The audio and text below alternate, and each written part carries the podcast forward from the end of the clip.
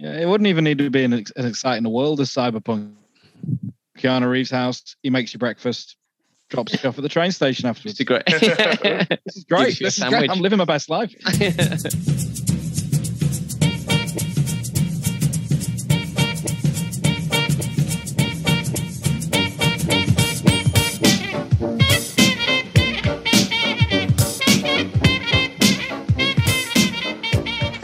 everyone, and welcome to another edition of Films on Trial. I'm Gav. I'm Alex. And I'm Dave. Well That's done, it. guys. There's only two of you here. There's a little And I- pause there, wasn't it? And I still hesitated. Yeah, Dave. Alex had read his name out, and you're like, "Who comes next? Who comes next?" Next?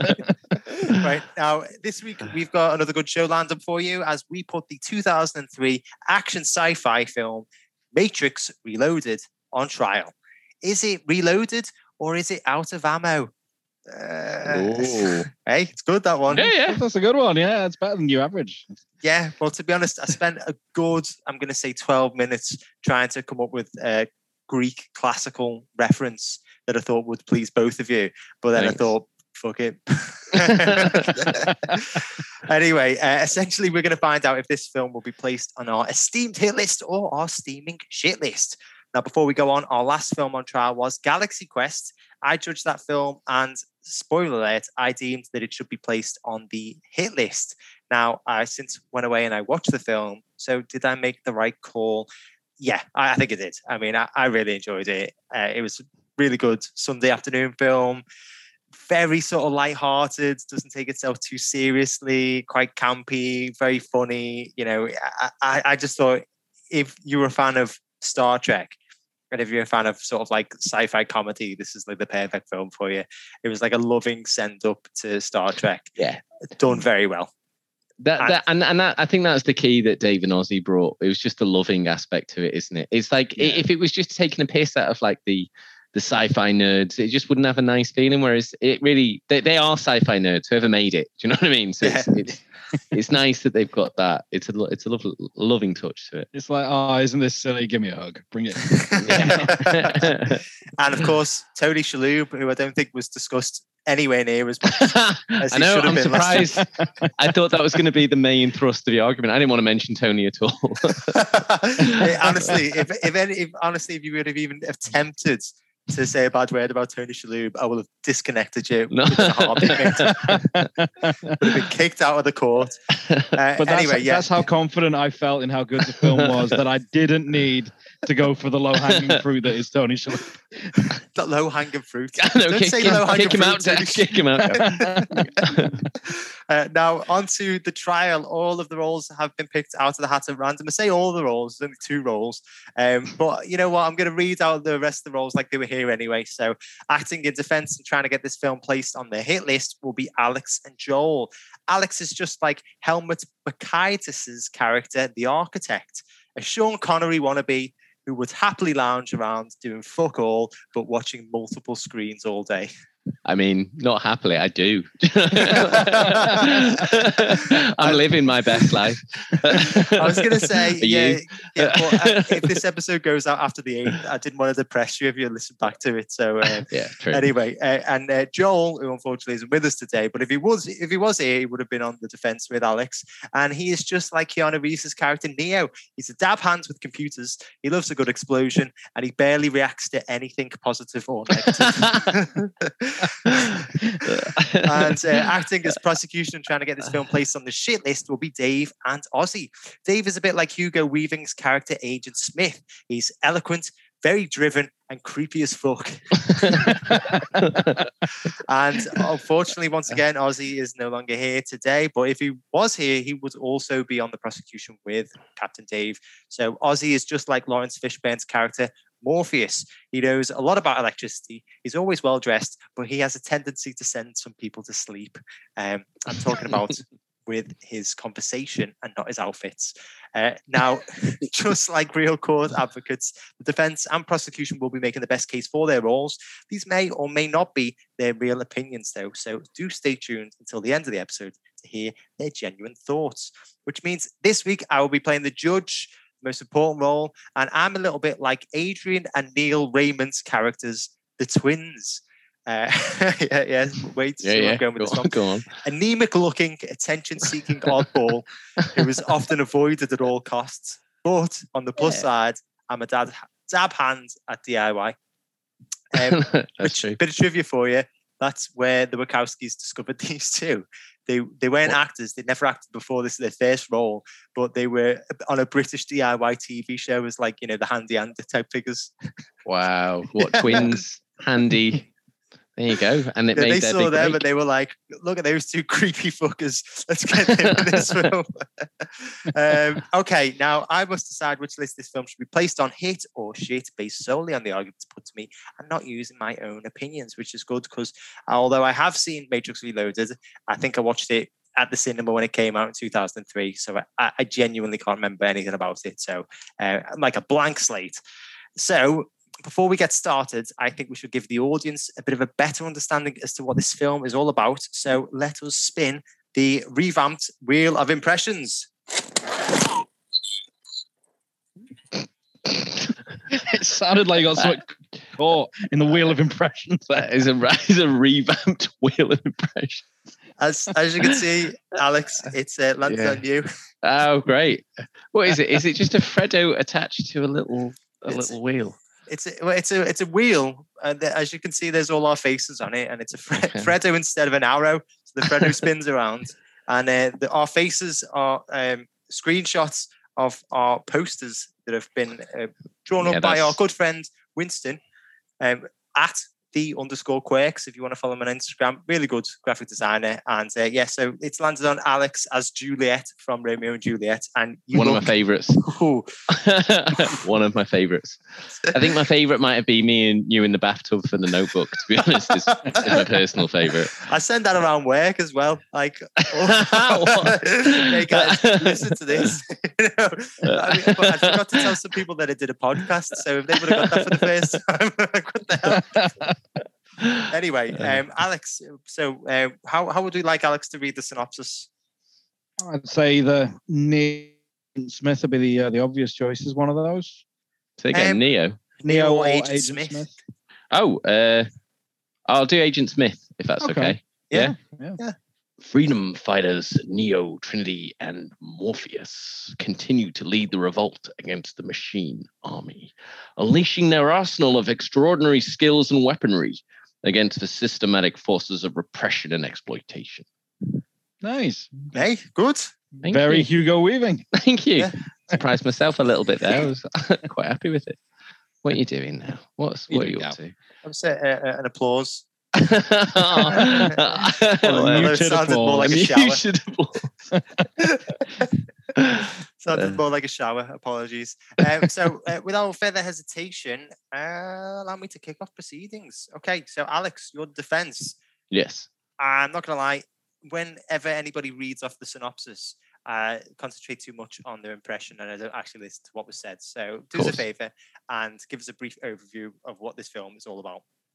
Yeah. So this film, you know, it's uh, you know, you, you said it sort of at the beginning, but obviously it's a bit of a hard one to follow. You know, you had Matrix, huge, huge success, and we have Matrix Two now. Uh, sort of Matrix did end, and it, you know, we, we it sort of was left, I think, on a bit of a well, it was an ambiguous ending. So here we are later, Matrix Two, and it starts off just like with a bang, as you would expect.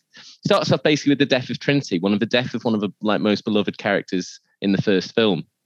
And it just sort of takes off from there, really. It's a vision, and you find out that actually she doesn't die. You see her like falling from a building. It's all very matrixy, do you know what I mean? Slow motion shooting as she's going down. Uh, and she dies, but then Neo, Keanu Reeves wakes up and you realize that he's seeing visions. So he's seeing visions of uh, Trinity dying in this way. But it's very important because that links in throughout the film. It sort of actually sort of um, drives a lot of the plot, his fear for her life. Uh, then we go straight into Zion. So Zion's the place that you know the the human. You know, in the first film, we know that that's where the human beings have uh, sort of made their base, basically. We finally see Zion. So we go in and see Zion, and we finally get a little bit of world building. And this is what we needed in the Matrix. This is what you needed for Matrix Two. You can't do, you couldn't do the Matrix One again. You know, I know that's what fans want, but you've lost the element of surprise. You know, people didn't know what the hell was going to happen in Matrix. The first one, whereas now they did. And so actually, you want to sort of explore some of the things. One of the most interesting things in the first film was Zion. So we go to Zion, we see what's there, we get to know the people, we see a little bit of the politics, we see a little bit of the interpersonal relationships, we see a little bit of subplot start. So you sort of see a little bit of a love triangle that Morpheus has got going uh, with a character called Niobe, played by Jada Pinkett Smith. Um, and then uh, and then the sort of you, it sort of stays in town for a little bit so you can get sort of a grounding in in where we are. The film sort of needed to reboot a little bit. It couldn't just start straight away. Matrix shoot shoot shoot. You just couldn't you, you just wouldn't be able to do it. So it goes to zion and sort of sets out its um sets out its aim. Turns out there's a threat. The machines are coming in force and they're about to invade zion and destroy it so this is what sort of drives the plot forward. They need to, they need to, but there's a real schism within Zion. So there's a there's the schism between it is there's some people that think we just need all the ships and we just need to attack these um, uh, machines that are coming in to get us. Remember, they're like the squid machines. They're all they're from the first one, so they're they're, they're coming. But then uh, Morpheus is sort of, and you get this sense from the first film, don't you? But he's sort of a, a visionary, almost like a prophet and he has this belief in Neo, in the one, you know, that that you know that that drives the whole force of the first film. Well, not everyone in Zion agrees, and you get see this interesting sort of discussion between who agrees with Morpheus, who doesn't agree with him, and you know that his faith basically uh, means that he diverges away. So he's giving orders to come back to sort of defend Zion, and he goes, "No, we need we need another way of doing it. We need to get in touch with the Oracle," and that's what they do. Neo basically then goes, gets in touch with gets in touch with the Oracle, finds out from the Oracle this information that he needs to go to the, the machine mainframe. That's where his destiny lies. That's where he needs to go. And to get there, he needs to find a keymaker. So, you know, keymaker again, sort of it's it's an interesting way of driving the plot forward. Yeah, you know, when you sort of look at it in these bare bones, it, you know, it's just like plot points, but it, it's really well done throughout the film. So he has to go to get the the key maker, and that's where the action starts coming in. And it's quite interesting in this film because the action hasn't been massively action heavy on, in the first part of the film. The action starts to come in as they try to like try and find this key maker.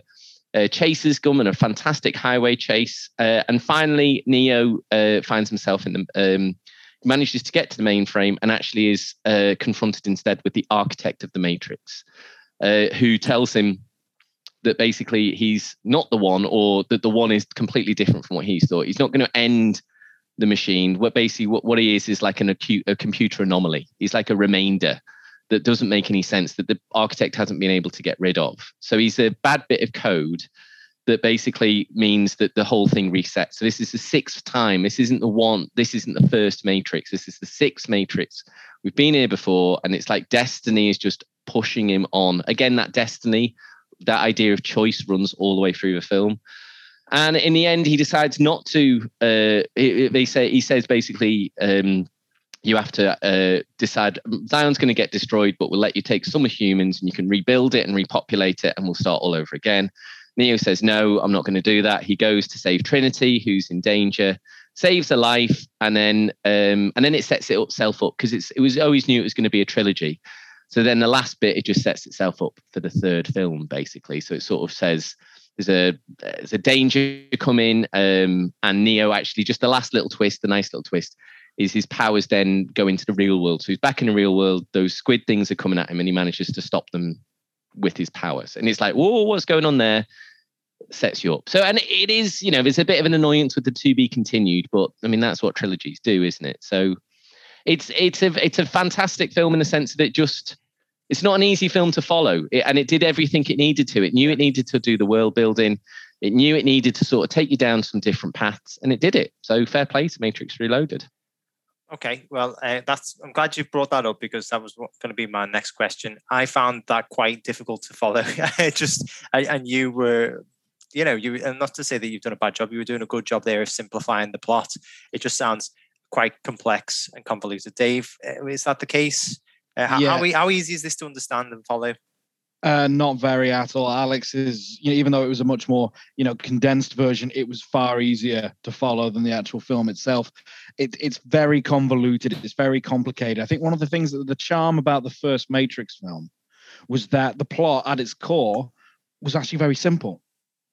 Um, whereas in this one, it just it's a very convoluted plot. Like Alex said, it drives you from one plot point to another. Now you got to go see this guy, and he'll get you access to this guy. But don't forget to stop off over here and speak to this guy. And it just it's going backwards and forwards, all setting up these scenes, and in some cases, setting up action set pieces for no other no real need, no real cause. Um, there's no sense of pacing to the film either. It just seems to plod along, and then suddenly you get an action sequence to mix it up in the middle. And it's because they've become so convoluted. The plot is so convoluted. The philosophy behind the Matrix, again, it was quite a simple philosophy in the first one because it didn't over-explain itself. Now they're into over-explaining territory, and it's getting complicated. And that's why the expository dialogue is just adding to the confusion. The expository dialogue is there to kind of clear things up that the audience might not have been able to to glean from the from the first inkling of the film, but now it's just it's adding to the confusion. Um, there seems to be more focus on the action than there is uh, the actual story or the characters. And that doesn't mean that you know most of the time is spent on the story and having these philosophical speeches uh, and the, this dialogue going on with the characters. But I think the focus of the film, the selling point of the film, was still those action sequences, which are fewer and far between, and I'd say not as memorable well, we'll, we'll, we'll talk about the action in more detail later on, Dave. Mm-hmm. But um, you you mentioned a little bit about the philosophy, right? And mm. one of the things that I remember very vividly from the first Matrix film was this sort of like mythos, this this world that they'd created, and it was very intriguing, you know. And it didn't kind of delve too deeply into it. It's sort of like you know Alien One, where you sort of like revealed the space jockey and that, but they didn't go into too much detail. They left some of it up to your imagination. How does this film build on the mythos that was set up in the first film? Does it go, you know, does it explore it well? Does it go in too deep? Does it like sort of reveal too much? Well, it expands on it as you would expect a sequel to do. So, you know, that's what they made the films for. They expand on that mythos and that philosophy and this this story, but at the detriment of the first film, I would say you lose that mystique that the first film had. You know, there were a lot of unanswered questions after the first Matrix, but they were the kind of questions you didn't mind going unanswered. You can kind of fill the gaps in yourself and you're quite happy with the end result. You're happy with the story. With this one, they're trying to over explain it and they're trying to, they're basically taking apart what you knew from the first film and expanding on it. But they're removing that mysticism. They're removing that je ne sais quoi that the first film has, and they're replacing it with something that is quite convoluted and overly complicated. Okay, uh, Alex, same question to you. How do they build upon or better uh, that that mythos, that mystique from the first film? You're not going to keep that mystique because you can't sustain an, another a two hours film with that mystique. So a, a, film that was trying to do that again just would would have failed and would have been appalling because you it had just been it been cynical as well because it had just been trying to grab the same, just trying to do the same thing the first one. You know, you, you made the example of Alien One Aliens doesn't do the same thing that Alien One did. Do you know what I mean? It changed it up. It did it a bit different. It does explain it. You know, instead instead of one alien, you have tons of aliens, and then you know, I'm sure a lot of fans were extremely annoyed by that because you do lose the mystique of the one alien, right? But you just couldn't do. You there's no point in doing the same film again. It's already been done. Well, he does you know, a good job of creating this this new world, as you said, going exactly. into more and detail about. That's intriguing. That's intriguing. So it has more mystique to keep you going. It leads you by the nose because it keeps you know, Dave says it's convoluted and the, you know, it sort of gets mired in the philosophy, but I'd say the philosophy is key to this film because this idea, you know, it has an idea running through of what's free choice, you know, that again, that sort of builds up on, on what was on the fir- first film, you know, freedom versus destiny. You know, you have a nice conversation with Neo with the Oracle where he's talking about like, you know, is it my choice to sit down? Is it not my choice? This isn't what you get in a lot of action films, by the way, like talking about determinism. Mm-hmm. So it's still it's still very refreshing to have this these sorts of you know when when action films used to treat um, audiences with a bit of respect to be honest rather than to be honest the sort of JJ Abrams which is just like yeah like every conversation needs to be with someone dangling off or something smashing apart you know when you know it's nice to have two characters just talk about you know is life deterministic mm-hmm. uh, but no I, I do think it does keep mystique yes it can't keep the mystique of the first film, yes, it's got to, you're going to have to go to Zion. You're going to have to see these things that weren't explained in the first film. But then it's like, well, what's the mainframe? So the mainframe and the computer becomes more of an interesting. Then it essentially it starts talking about, it starts bringing in programs. So you have Agent Smith comes back, and now there's lots of Agent Smiths, and you started, and so you're wondering how has that happened? Why has that happened? What's the cause of that going on? So yes, the first Mystique has gone, but that that had to happen. You know what I mean? Because you can't, you couldn't sustain that for another film. Okay. But it does, it does put the, it does put other stuff in to keep you going. Okay, so that other stuff um, that you mentioned, uh, uh, Dave, a question for you here is Alex says that you know this this treats the audience with a bit of respect, and it has fully fleshed out conversations. Uh, you know, a lot of thought has gone into the dialogue. Uh, would would you agree? I mean, how how do you think the dialogue fits into an action film? Do you think it's well placed? Do you think it's uh, maybe a bit too much, a bit too hard to follow, or what? Um, the dialogue itself, I think, is is fine. Um, it's quite unique for uh, well, no, not unique. It's different. It's different for an action film to have this sort of, as Alex says, this sort of philosophical conversation. It doesn't happen in all of them. Not something we haven't seen before, but it doesn't happen very often. Um, I don't think the dialogue. I think the dialogue does the best it can to try and clear up this plot. It's the plot itself, though. I think it's it's too far gone. It's it's so wrapped up within itself, and there's so many different layers to it. You know, complexity can be a good thing, but I do believe this went over. Um, I had a look at some reviews about what people thought about the film, and one of the things people kept quoting back and coming back to was the Animatrix. Now, the Animatrix, um, for those who don't know, was uh, an animated series about nine short films, I think, that the Wachowskis released on DVD uh, just after the release of Matrix Reloaded. Um, and this filled in a lot of the gaps. So this basically gave you a backstory to a lot of the people you met in Zion. You know, there's this bit where, where Neo meets this kid uh, as he's getting off the Nebuchadnezzar after landing in Zion, and the kid's like, "Oh, you saved my life. I can want to come work for you on the Nebuchadnezzar." We haven't got a clue what he's talking about. Mm-hmm. Apparently, if you've watched the Animatrix, you might. Uh, the bit bit of backstory to the architect and bit of backstory to some of the other characters is it all comes up in the Animatrix, a particularly Final Flight of Osiris. Osiris is the ship on which they all meet at the start of the film.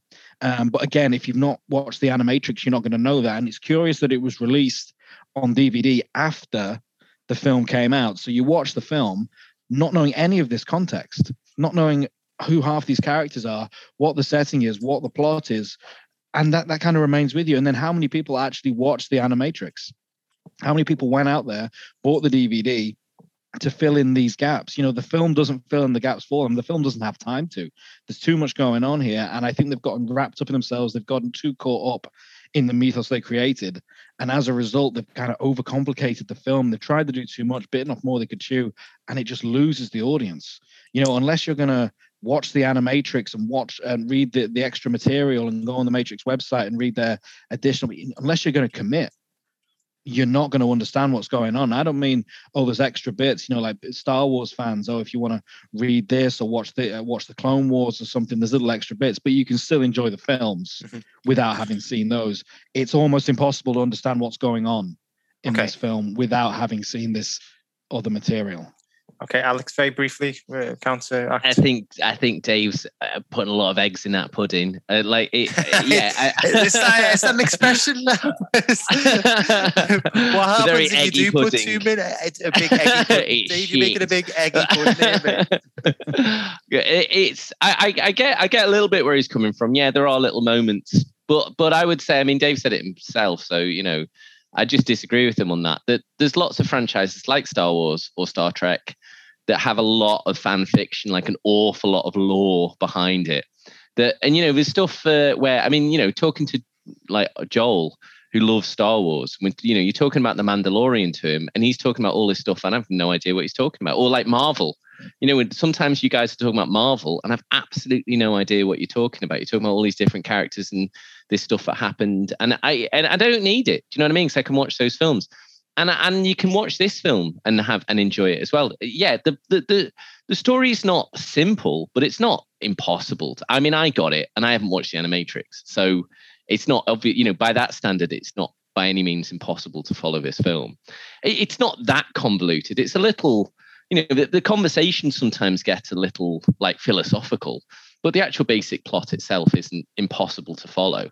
And you know, they take the example Dave had of the kid who runs up you know you don't need a particular backstory to, to to that he just says you saved me you you you were the one that brought me out of the matrix yeah great i get it you know what i mean i don't need i don't really want an entire backstory to that to be honest because i'm not interested i think and and but it but also there are people that love the lore of the Matrix. So you do need to pepper that in for the fans.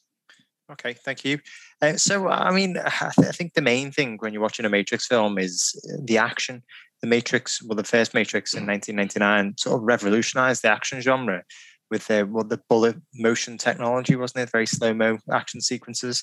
Uh, how does this film expand on that? Is it sort of more the same?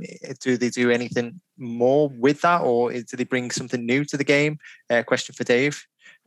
Um, mostly keeping to the to the same sort of thing they had in the original Matrix. You've got the the wire stunts and that sort of thing. You know, you got uh, you remember the lobby sequence in the first Matrix mm-hmm. where they're doing the flips and things like that. It's all done on wires. Uh, and yeah, they keep some of that back in. You've still got a little bit of the bullet motion uh, technique, not as much as the first one. It's not used to the same effect, but it is still in there to a degree. The, the thing I'd say that they do differently with this one is they bring in more CGI particularly with Neo versus the the multitude of Smiths that Alex alluded to before. So basically, he he starts fighting Agent Smith, and then Agent Smith starts replicating and imprinting himself onto other people in the Matrix. So basically, by the end of it, he's fighting I don't know maybe a hundred Agent Smiths. Um, and obviously, there's a lot of CGI going on there. Now, mostly they used actors uh, who looked a bit like Hugo Weaving in the background, and then they just put Hugo Weaving's kind of face on them digitally. I know this because they missed a few. Yeah, you got to look for it. But there are a few actors there in the background who's like, who's that meant to be? Are there other agents? Involved? Oh no, he's meant to be. He looks a little bit like Hugo Weaving. It's not like that, that scene from. for the most part, because it's like that scene from Big Train. It's stuntable, and the main actor's a white guy, and the stunt stuntable's a black guy, and they forget to change him in editing. Sorry to interrupt. Have you seen the bit in Heat where uh, Pacino like bashes down a door?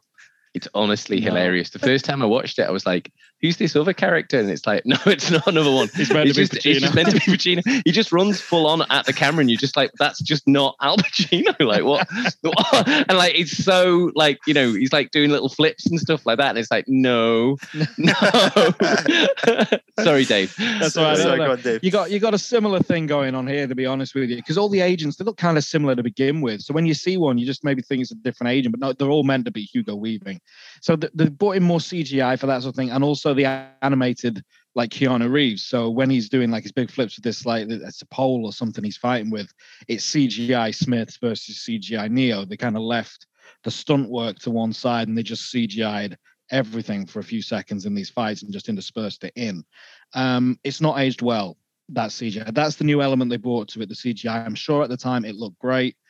But in hindsight, it just you know where you see someone moving, and obviously this they're doing martial arts, so it's quite um, you know, ostentatious movement. You know, a lot of arm movements going on, and the limbs just don't move right. You know, there's something that just stands out a mile um, with this new CGI. But so um, when you watch the first one, as you said, it, it you know it used both CGI but actual mm-hmm. actors performing those stunts and actual stunts and the wires and what have you. In yeah. this one, they still there's a bit of that, but now they've obviously got a bigger budget and they've brought they've actually CGI'd characters instead of using stuntmen. They've actually CGI'd Agent Smiths, Neo, and in some of the combat sequences. Not for all of it, there's still some stunt work, but there's a good chunk of CGI thrown in there as well. And I think that lets it down a bit.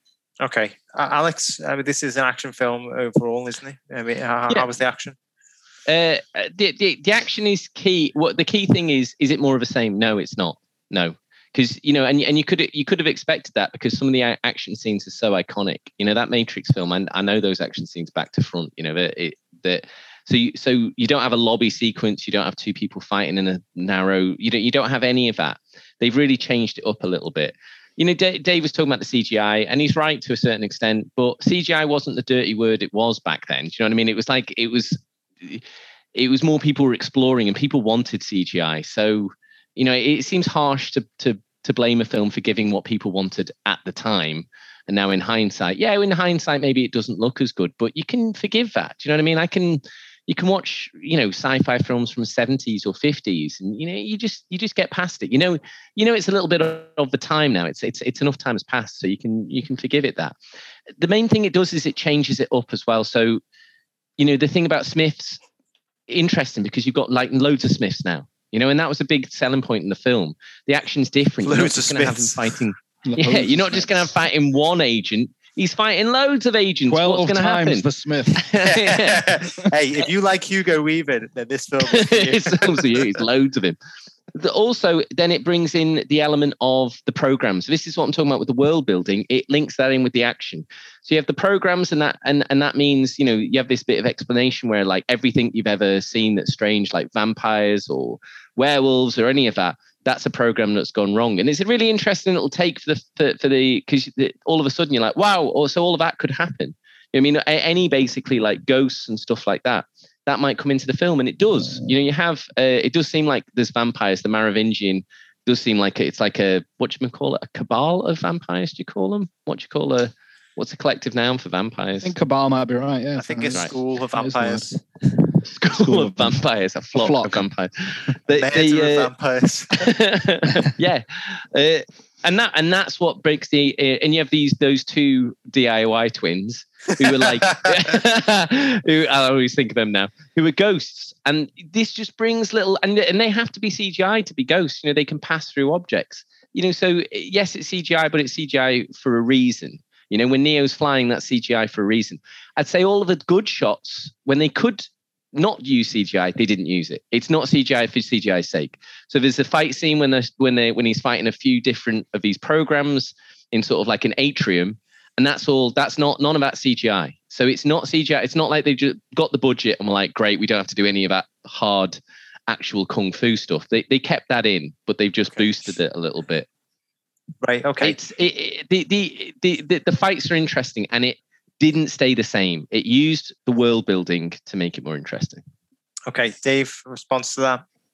I just want to say quickly on the fight sequences that yeah, they might be a little different in some ways, but they do outstay their welcome. Sorry. Particularly the Agent Smith one, as that one's wor- working. That you know, as these Smiths just keep pouring out of buildings, and it's just like more Smiths. I think it maybe even says something like that, more Smiths. Yeah.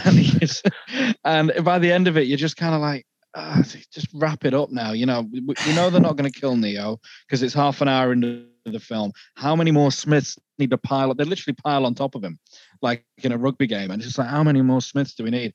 There comes a point with the that's probably the most notable, but I think with the case of all of them, where they do outstay their welcome, and there comes a point where you're just like, wrap it up now. And during an action sequence, you shouldn't be thinking wrap it up now.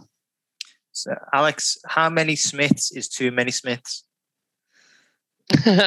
they got it just right. Not not like one Smith less, and it wouldn't have been enough. One Smith Smith more, it'd have been far too many. They it was just it was just the right amount of Smiths. Um, like one sequence which does last a while and is thrilling is the highway sequence, and I'd say it's one of the best sequences on a highway ever. You know, I and it, it's you've got like the thrilling you know, when you're talking about CGI, there are moments, and I really was looking because, yeah, it is a bit janky at times when Neo's flying up in the air. You're a bit like looking at his face, like, what doesn't look a lot like Keanu Reeves there. But the sequence on the uh, on the highway when she's on the bike, especially when Trinity's on the bike and she's weaving through traffic, I couldn't. Obviously, it must be because you know, I mean, they would have gone through about fifty stuntmen, but I, I can't, I couldn't see how it was done. It- and it, and the highway sequence is very thrilling and it's Mm. different. You didn't see anything. You didn't really have car chases in the first one, so it that's new and it brought it in. And yeah, it does last a while, but you you're with it all the way. Okay. Yeah, I can Yeah. I- they, they, they brought in a car chase for sure, but it's not the most exhilarating highway sequence you're going to. Uh, has a much better highway chase sequence, much more do, which does? Sorry. Terminator 2. And it's not even the best highway chase sequence with Keanu Reeves, and Speed was more exhilarating. No, it's not highway chase. It's it, it can only go 50 miles an hour. yeah, to be fair, it's not getting chased by anything, is it? I mean, Very slow. Essentially, chasing it is Dennis Hopper, he's sat in his office. Um, And, is it and more or less we were thrilling? exhilarated. is it more or less thrilling than the O.J. Simpson car chase? oh, the- Oh, not let's touching not it. go there. yeah. I'm, I'm not taking the bait on not that one. touching it. Not touching It. Right. Okay. it. uh, okay. Uh, So one thing that was slightly touched upon was the philosophy aspect. So you know, the, you look at the first film, and it's absolutely steeped in these philosophical sort of snippets. You talk about like Neo, which is an anagram of the of the of one. His name's Thomas, you know, sort of an element of the Bible in there, doubting Thomas because he doesn't believe that he's the one. You've got Morpheus, who's the Greek god of sleep. You've got Trinity, named after the Holy Trinity. You know, like there's a lot of different sort of like um, it, it's borrowing a lot of things from classical civilizations, from religion, um, from Christianity. Uh, what does this do differently? I mean, obviously, you've talked about world building, and you've talked about expanding on the original. Does the philosophy get a bit too much, uh, Alex? No, it doesn't. It, it you know, th- there's a lot of allusions, like you're saying, to different things, but it doesn't delve deep into does Morpheus really mean is he really the dream god? No, you know, it's just there's a few illusions in there, and that's fine. The main philosophical thrust of the movie is about freedom versus destiny. So are our choices preordained or are they not? And you know that sort of runs throughout the film. Is Trinity fated to die? You know because he's seen the visions, or not, or, or can we make our own choices? You know, and Morpheus seems to feel like that everything's determined. We've already made our choices, and there's nothing. But Neo has a more hopeful approach, which is that we do have choices. We can change things, and this is what comes up in the crux of the film when you've got him opposite the architect, and the architect is saying like, not not even do you not have a choice? The whole thing, what you are, your spe- everything that makes you special, that was preordained. Like this is going to happen, and this is constant. So, you know that that that it does come to a point, and Neo still decides to make his own way and to and to and to, and to you know to make his own choices. Again, this these aren't really themes we normally see in an action film, and it's all the better for it. Okay, and Dave, same question to you. Uh, is it too much philosophy? Is it not enough? Um, I'd say it's it's a fine amount of philosophy, insofar as they don't overdo it and don't bring in too many different ideas. They maybe talk about it a little too much. You know, uh, Laurence Fishburne's speeches to the council in Zion and things like that, and to the people of Zion, it gets to a point where it's just like, okay, right, we get it. We're going to get another quasi Plato-esque quote. I mean, the whole it's very Plato inspired. This, you know, the idea of those who free themselves um, and can can view reality for what it really is need uh, owe it to the rest of humanity to come back and teach them about what they've seen. That is a very Platonic uh, sort of ideal. You know, that is Plato through and through, and that is essentially what the Matrix was built on. So clearly, the Wachowskis knew a little uh, ancient philosophy when they came to write this script, and they've incorporated little bits of it into the script. The bits they incorporate are fine. It's just the number of times they keep getting brought up and repeated and and kind of you keep getting like offered philosophy and it's like no i've already had some of that thank you i don't want any more. Are you sure you don't want another piece of philosophy? So it just it's just repeated. It's like it's not overdone insofar as how many times they, they came up with different philosophical ideas but the number of times they give you the same one time and time again i would say gets overdone.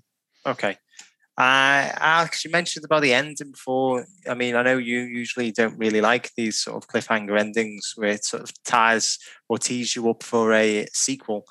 Um, what, what, did you think about this one? Because obviously these films were made back to back, and I think they were both released within the same year, weren't they? Precisely. So it it's not as you, you knew it was going to be a trilogy. So you know if you weren't expecting it to be to be continued, then really what what were you expecting? You know they they the, the, it's almost like two parts of the same film. So yeah, it's it's it's not you know it's it's never like especially you know in the cinema you know you, the to be continued you're a bit like eh. but it does make you want to watch you are going to watch the conclusion you do want to see what's coming and also it's not like it leaves it it's not like it just leaves it on a you know like a cliffhanger like it would be on a sitcom on EastEnders or something like that there's the genuine point when Neo's powers seem to have uh, transferred into the real world. And that's just fascinating you know you know you just like well you know that doesn't you know you know so where are we now? And and it's sort of it's a cliffhanger in a sense but it's also just really opens up to the next film. So you're just excited then thinking like well where are they going to go? They've just given themselves so much scope and opportunity with this film that you know let's just see where it goes as well as having all the subplot you know other subplots to, to keep going you know so there's still the what's going to happen to Zion. There's still the sort of Morpheus love triangle relationship, and there's also Agent Smith has infected one of the um, people of Zion. So there's sort of like a, a traitor element going on there, and what's going to happen with that. So yeah, you know, it's never a satisfying end to a film when you've got it to be continued. I'm not going to completely just say, yeah, it's fantastic, but it does what it needs to, and, and you knew it was going to happen anyway, and it doesn't piss you off. Is the important thing. It Okay. gives you. It may, it makes you more intrigued and like excited about the next film, rather than just making you feel like nothing got resolved. Stuff's resolved in this film. Trinity survives. He makes the choice, you know, and and it's set up for the next one. Okay, uh, Dave, disagree with that? No, I agree with what Alex is saying insofar as, you know, you were fair warned going into this film that there was going to be a third one uh, six months after this one, which is very, a very short space of time to release a sequel. So they were pretty much filmed back to back. And it was like, look, we're going to give it six months in the cinema and then we're going to release the next one. So you were fair warned that there was going to be a cliffhanger to this one. So you can't really complain. If you're judging this film as an entity in its own right, which I think we are doing, then obviously it is somewhat lacking because it's only got half the story. You know, the rest of it is to be continued to be completed in the next one. So if you're judging it as a film, as an in and of itself, uh, you either need to do that or or view the whole trilogy. I would say. And if we're looking at the one thing, then it's kind of you do feel a bit shortchanged in that regard. But I understood for the cinematic release, they did it the way they did it, and I get why. So can't complain too much. Okay, Yeah, I mean that'd be like saying Empire Strikes Back is shit. Exactly. yeah. exactly. yeah, exactly. And people Um, had to wait a lot longer for Return of the yeah, Jedi. yeah, yeah, exactly. So, um, well, I, you mentioned the, the trilogy there, and you know, not being able to kind of view this as a single film and having to view it as a, a three-parter. Uh, but one of the questions I've got is that remembering the original Matrix, I seem to think that you know it ended on a on a, a note. Uh, Alex, you said before it was about it was a bit sort of um, what did you describe it as? Um, it, yes, good. No, no, no. You said adjective, I can't remember, but you said you, there was a bit of a question mark. You know, like, oh, where's this film going to go? I, I seem to remember it being more definitive, sort of like, oh yeah, this is it now. This is the end of the film.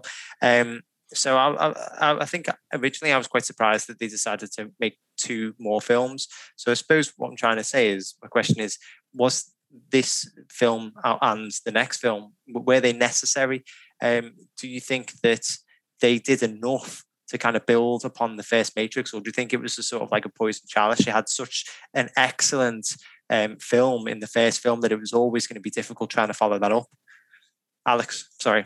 Yeah, I, you know, the film had loads of mystique, the original, didn't it? And it, it had lots of unanswered questions, and it had lots of, you know, and it talked about places like Zion, and it talked about, you know, and it did talk about freedom and choice, and it talked about Neo's destiny to end the Matrix. So, yeah, it was gonna it was gonna have a sequel. It also made loads of money. So, just from a purely sort of financial perspective, they were probably to try you know and and and a film yeah it didn't have a definitive e- a definitive end would have been the matrix had like been torn down by neo Mhm.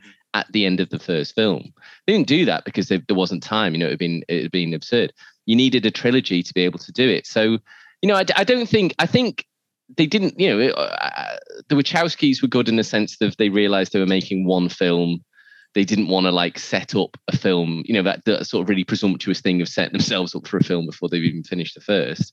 So they did a, a really great ending to that first film, but there's so much unanswered about the world, about what's going to happen next. That another film was absolutely inevitable to answer those questions, which brings me back to my first point, which is, you know, you do answer these questions and that mystique goes, but you're also left with the answers to the questions. So, you know, that's what and that's what you wanted this second film to do Okay. Um, Dave, same question to you. Was this film necessary? Um, I think it was absolutely necessary. I think Alex tapped into why. You know, each film grossed nearly 600 million for the studio. it was it was a completely necessary film in that regard. But I do think it was money orientated because I think everything was like tied up quite nicely and neatly at the end of the first film. Like I said before, the questions that weren't answered, you didn't mind that they weren't that they weren't answered. You, no one was asking for a Matrix sequel. Absolutely no one. And you know, it was a huge film. You know, there was a huge uh, fan base behind it. Everyone loved the Matrix when it came out. It was huge.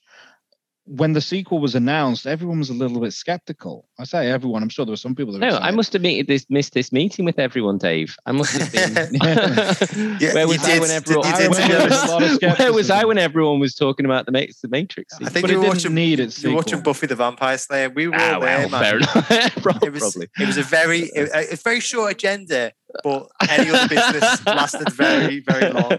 Getting through all those people saying no, nothing for me. I'm okay, thank you. It took about two weeks, man. It was awful. Uh, anyway, sorry, Dave. What were you saying? No, I'm done. okay. Right. Um, okay. Uh, lots to think about here, to be honest. Um, I suppose, uh, uh, is there anything else that you guys have missed off? Anything else that you want to cover? I suppose closing comments, really. Any, any sort of like final nails in the coffin?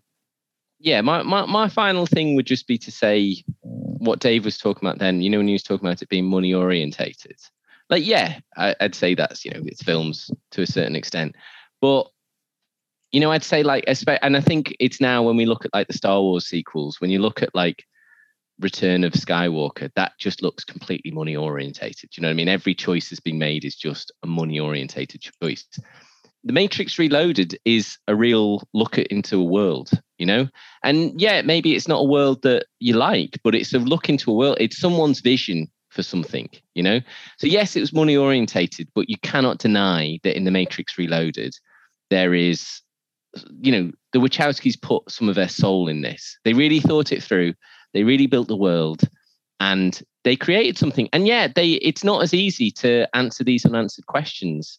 And they went for it and they really, you know, and, and fair play to it. It wasn't just a we'll put in some bullet time stuff because that's what the fans like. And we'll put in a bit where they go into not a lobby this time, but they'll go into a something bigger and they'll shoot it up and they'll do the same. They didn't do the same things. They did mix it up and change it up, and it should be applauded for that. Okay, thank you very much, Dave. What was the question? Sorry, I was. um, well, I, I, did say uh, any sort of final comments or closing arguments, but I realised I haven't asked a single thing about the cast uh, in it. So, um, Alex, I really do appreciate that closing statement, and I'm going to bear that in mind. just pretend that I didn't uh, sort of try, try and draw this uh, trial to a close. And instead, I'm going to say to Dave, um, you know, a cast is a, a, big thing, especially in a franchise. You know, you know, this isn't just um, a single feature. We've already had this really successful film that's come along. Um, you've got to know the characters. How, did, how does this film build on those characters? Um, how are the performances starting off with Keanu Reeves? Um, been criticised in the past on this podcast for maybe not having a depth of uh, emotional range. Uh, how how does he handle performance here, Dave? Well, he's he's right at home. I mean, it's a very stoic film. You know, there's there's not a great deal of emotion going on. Even when he wakes up from a nightmare, having seen Trinity fall to her death, you know, he, he's kind of like, oh, it was a dream. It's just kind of like this blank expression throughout. But it is, you know, everyone walks around with sunglasses. It's meant to be cool and emotionless, you know. So it, you don't really need to to push yourself acting wise, I wouldn't say in this film. It's not a film that's centric on its performances by any stretch. Everyone is kind of aloof, kind of stoic, kind of emotionless. So you don't really need to to break out the Gielguds on this one. Okay. Um, as far as the characters go, um, yeah, they expand characters. Um, they expand on some of the old ones. I'd say kind of Neo and Smith, Agent Smith in particular. I'm not really sure why they brought him back for this one. Uh, he was kind of obviously in our first one, but again, we kind of like saw the end of Smith, and then he comes back and he's kind of glitching with the Matrix, and I just got the feeling that there wasn't the same emphasis on him as there was before. You know, you might you'd have done better to leave him out and have had a new villain brought in. I think it was a mistake to bring him back. I think that was maybe you know appeasing the fans. So I think Neo and Agent Smith kind of take a sidestep on this one, and it allows Laurence Fishburne to come to the front a bit more as Morpheus. He gets a bit more screen time, a bit more time on his own, and I like seeing that side of Morpheus. I like seeing him as as a leader you know, rather than just some like guy spouting out, you know, dime store philosoph- philosophy at you every now and again. Uh, so I, I, like what they did with the character there, but it is a tricky one. You can't really get behind the characters simply because they are so aloof. They are so unrelatable in that regard. I mean, the situation they are in is completely most sci-fi is, but also the performances that we get, you know, the the aloofness, the the coolness, it's hard to get behind the characters. It's hard to see a character arc in them. It's hard to relate to them. Okay. And I think that could bring the film down and possibly why the film falls flat. Okay, Alex, Dave says the film falls flat because these characters are underdeveloped and you know these performances are very sort of cool slash stoic. How would you argue that? Uh, I think Zion, you get to see. That's where you get to see a bit more of the the heart to the film. So you get to see, um, yeah, they are still cool and stuff like that. You don't really want Neo sort of gushing at any point, really, or Trinity, but you do get to see they're in very much in love. So there's like a, there's a quite a nice love scene between them. That's like really nicely done, actually um, as love scenes go. Um, and yeah, so you do see a little bit more. You see Morpheus in the sort of the, the context of his faith within Zion. So I don't think they're one dimensional particularly. And I, I think they are fleshed out, but I do think they needed to keep that sort of aloof, cool thing because that's kind of the vibe that is the Matrix, really. I think Keanu Reeves does a very good job. I, I like Keanu Reeves. I think we all do. Do you know what I mean? And I, I don't. I think it's contingent really on on how well he delivers like an emotional piece. I, I just think he's just a likable person to watch in the film, and he's a great cipher. You can put yourself into his uh, into his role. What you need to have next to Keanu Reeves are some really, really big hitters, and you've got that with Carrie Ann Moss and Laurence Fishburne. Mm-hmm. You know, you just got they they they they really sparkle in the film. Carrie Ann Moss doesn't have a lot of uh, scenes, I wouldn't say particularly, but when she does, really, really good in them. And Laurence Fishburne, like Dave was saying, does have a bit of a larger role in this film. And you do see you do see another side to him. So he isn't, yeah, he's very sort of stoic in a lot of things, but you do sort of see the reasons behind his stoicism and the faith that like uh, that's behind Morpheus, as well as seeing the sort of the love. I mean, the love between um, uh, like uh, Carrie Ann Moss and Keanu Reeves is what drives the plot of the film. So they do they do get that right. Okay, good stuff. Dave, very quickly, closing arguments. Apologies, but anything oh, yeah. else you want to add? Uh, there isn't much. We've said it all, to be honest with you. This is a totally unnecessary sequel. You've hit the nail on the head with that one. It was a bit of a cash grab. It was an opportunity for them to expand on this lore. You know, they did a great job with the mythos of the first film. And Alex, I agree with what Alex says that the Wachowskis' heart was in this. You know, their heart and soul was in the project. There's no uh, no aspersions on them on this one. But I just think they didn't deliver when it came to the dialogue that helped. It did not help the convoluted plot. And I think what you got here is a story that gets too caught up in itself, too caught up within its own philosophy, and leaves you with more unanswered questions than it proposed to answer. And bear in mind how satisfied we were after the first one, we had no more unanswered questions ne- uh, needed to be asked. This kind of like just rips it all up and leaves you with quite an unsatisfactory ending to the whole thing. Okay, well, thank you very much for that, Dave.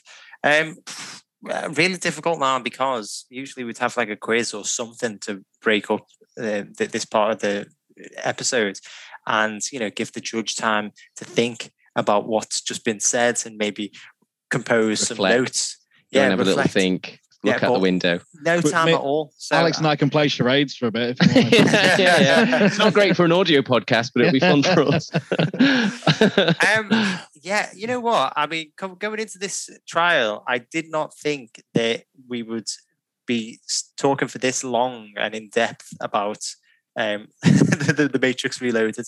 Uh, you know, I, I, just remember. Well, obviously, you know, it's been what like nearly 20 years since I saw, I saw it. But um, yeah, I remember it just being a bit of a popcorn action flick. I don't remember it being that philosophical. I don't remember the sort of heavy dialogue. I don't remember, you know, a, a lot of things that you've spoken about. Um, I, I agree with a lot of what Alex and what Dave say, to be honest. It's honestly, I'm really difficult position here. I think this is maybe the most difficult decision I've made on the podcast. Uh, and when you think about some of the crimes I've made as judge, that's that's very. I've, I've, got to admit, Gav. You know, after Crossroads, the argument there, it was it was a no brainer. Is like, I can't believe I'm doing this, but the defense has got it. My God. I, I, I will take Crossroads to the grave. It's a good film, yeah. man. Especially after you've watched Framing Britney Spears. There's no way that you can then say that Crossroads is a bad film. Um, yeah, I, I, so I agree with Dave that, you know, as an action film, you don't want the plot to be too convoluted. You don't want the dialogue to be too heavy, too dense, too philosophical. At the end of the day, you want to go there and you want to be entertained. I do agree, though, with what Alex was saying. You know, this does sound like a bit of a world builder. It sounded like you had this really exciting film eh, within the first film with a lot of mythos behind it. And this film essentially delves more into that. This is not just uh, solely made as a money orientated um, feature. You know, I know that obviously that did play a part of it, but it does sound like the Wachowskis took a lot of time and a lot of effort and put their heart and soul into creating this. And I think that's quite admirable, to be honest, especially in this day and age when it comes to these sequel focused franchises. Every studio wants a franchise, don't they? So some of the films we've put on trial recently, like Alita, where you watch it and a lot of it is just focusing towards sequel before the first film's even finished.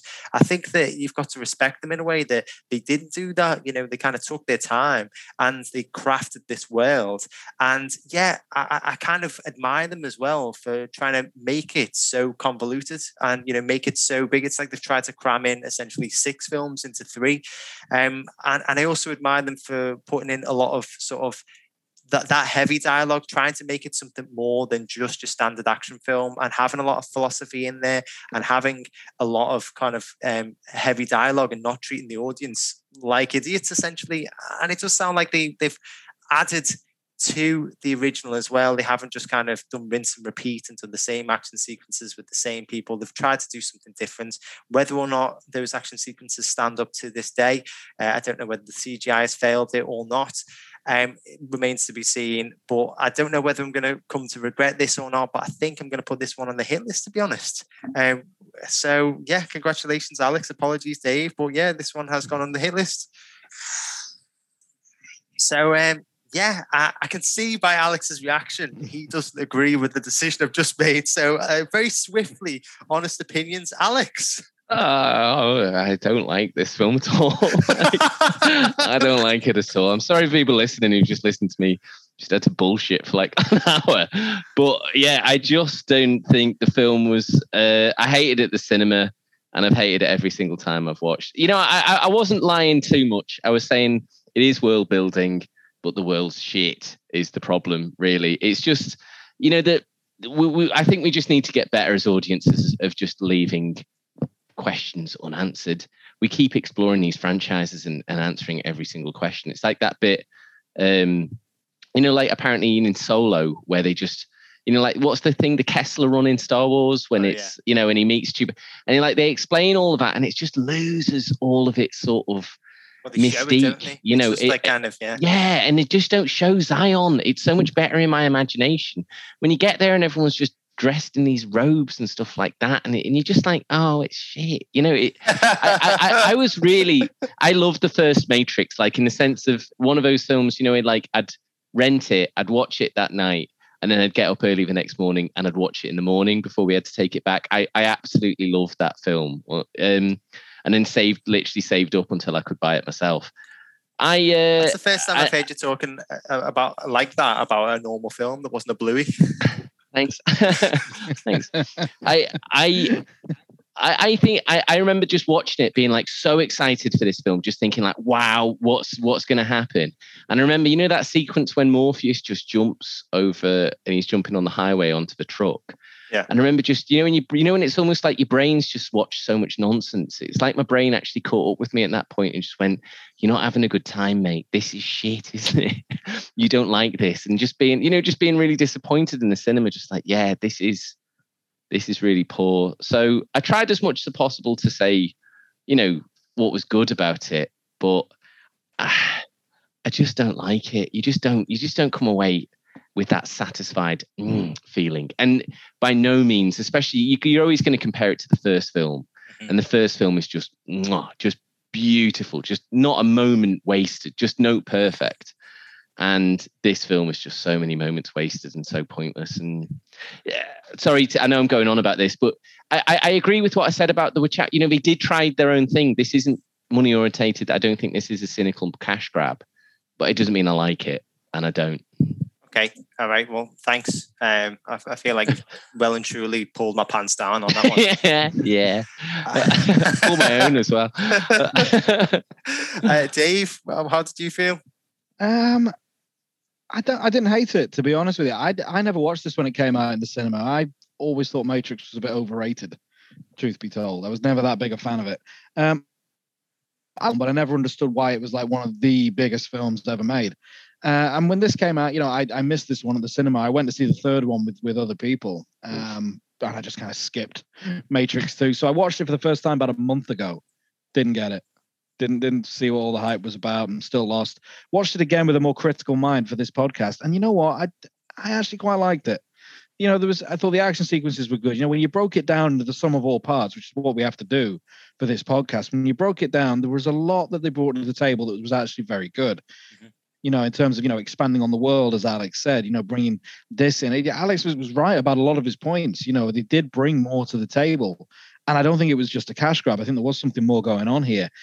You do still feel disappointed at the end of the film, though. But when you're breaking it down and trying to criticize it, it's hard to pinpoint what it is about the film that you just don't like. That's why I struggled with this prosecution, to be honest with you. Not because I overly liked the film, but just because it is hard. There's a lot of good going for it and it is quite hard to pinpoint what it is you don't like. Why are you left cold? Why is you you emotionless at the end of the film? Why do you feel nothing? Why are you not excited to see the next installment? Because uh, it had decent action sequences, you know, fair enough performances, like we said, you know, and I, it was just. It, I I can't think of a better way they could have done it. To be fair, do you know what I mean? I, it's not like you thinking, oh, that opportunity's gone begging. I just don't think from an artistic or like from a film point of view, it should have been made. Do you know? You know, I like like like you saying that now, it just made me think. Yeah, what else could they have done better? And I can't think of anything. No, and there's nothing they necessarily did overly wrong. But you know, the sum of all the parts, everything added up to what should have been a decent film. Something went missing, and mm. I don't know what it is. I'm not. Yeah. I'm not. I'm not learned enough about film to pinpoint yeah. what it is that went wrong. But something did, and that's why I really struggle to put these arguments together. To be honest with you, because when it's like pulling it apart, what shit about it? It's like there's actually a lot of good about it, but just something in the end product, you know, just it's something in it was overdone or yeah. underdone or not included or and was made of glass. What are sharp, your... pointy glass? and what are your thoughts about the fourth one? I mean, as, as far as I remember, the third one was a very oh, definitive ending. So the, how, the third yeah. one is unwatchable. I watched it at the cinema, and like I, I think it like literally was crying at one point. Just I was so upset, and yeah, because I loved the first film. So yeah. the third film did end it in the sense of it just took any enjoyment of a franchise that I had, took it out behind the woodshed and shot it. So, um, like, well, like I said, I, I skipped the second one. I went to see the third one because, like, I think a few mates were going to go see it, so I went to see it with them.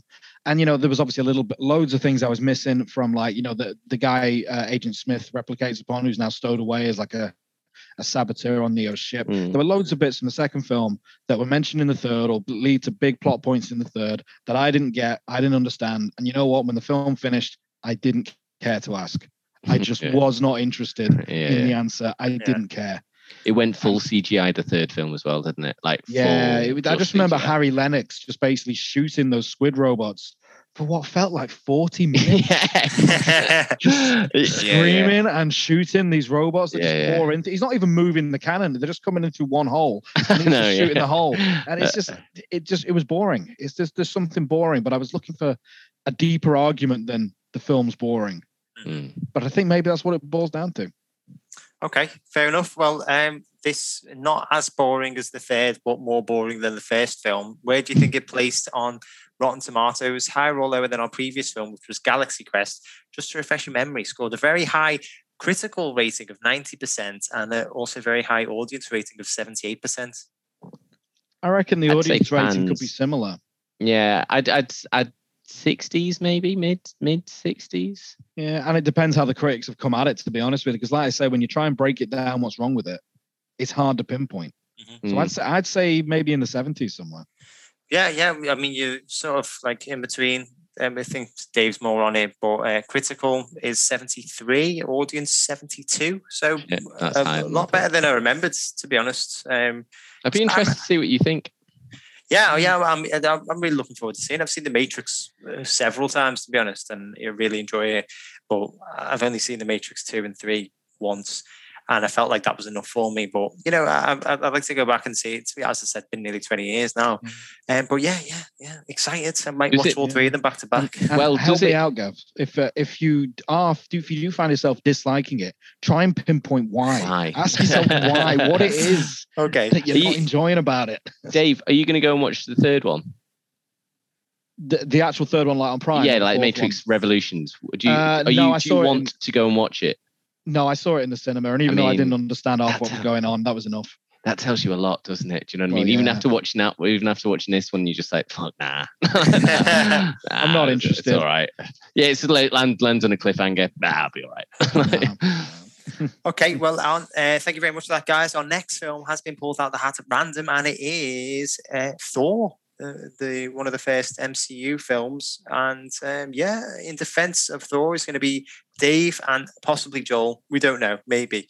And in prosecution is going to be Alex and Ozzy, which means once again I'm going to be judging it. And uh, yeah, I'm looking forward to that one. To be honest, guys, I think uh, Thor is maybe one of the most divisive films in the MCU. Um, definitely like Thor, Thor one and Thor two are definitely up there, aren't they? Um, as I said, it's been a while since I've watched this one as well. I think I only watched it once when it first came out. So yeah, yeah, uh, don't really remember too much about it. So looking forward to hearing what your arguments are going to be. Anyway, just want to say thank you to everybody who has listened to this. Um, and, you know, hopefully you've got a little bit more out of The Matrix Reloaded than you came in with. Um, I know that I have. but if you liked the episode, why not give us a nice, lovely five star review on Apple Podcasts? And check us out on all social media at Film Trials on Twitter and Films on Trial on Instagram, YouTube, and Facebook. That's it, everyone. The Matrix Reloaded is a hit, and I'm as surprised as you are.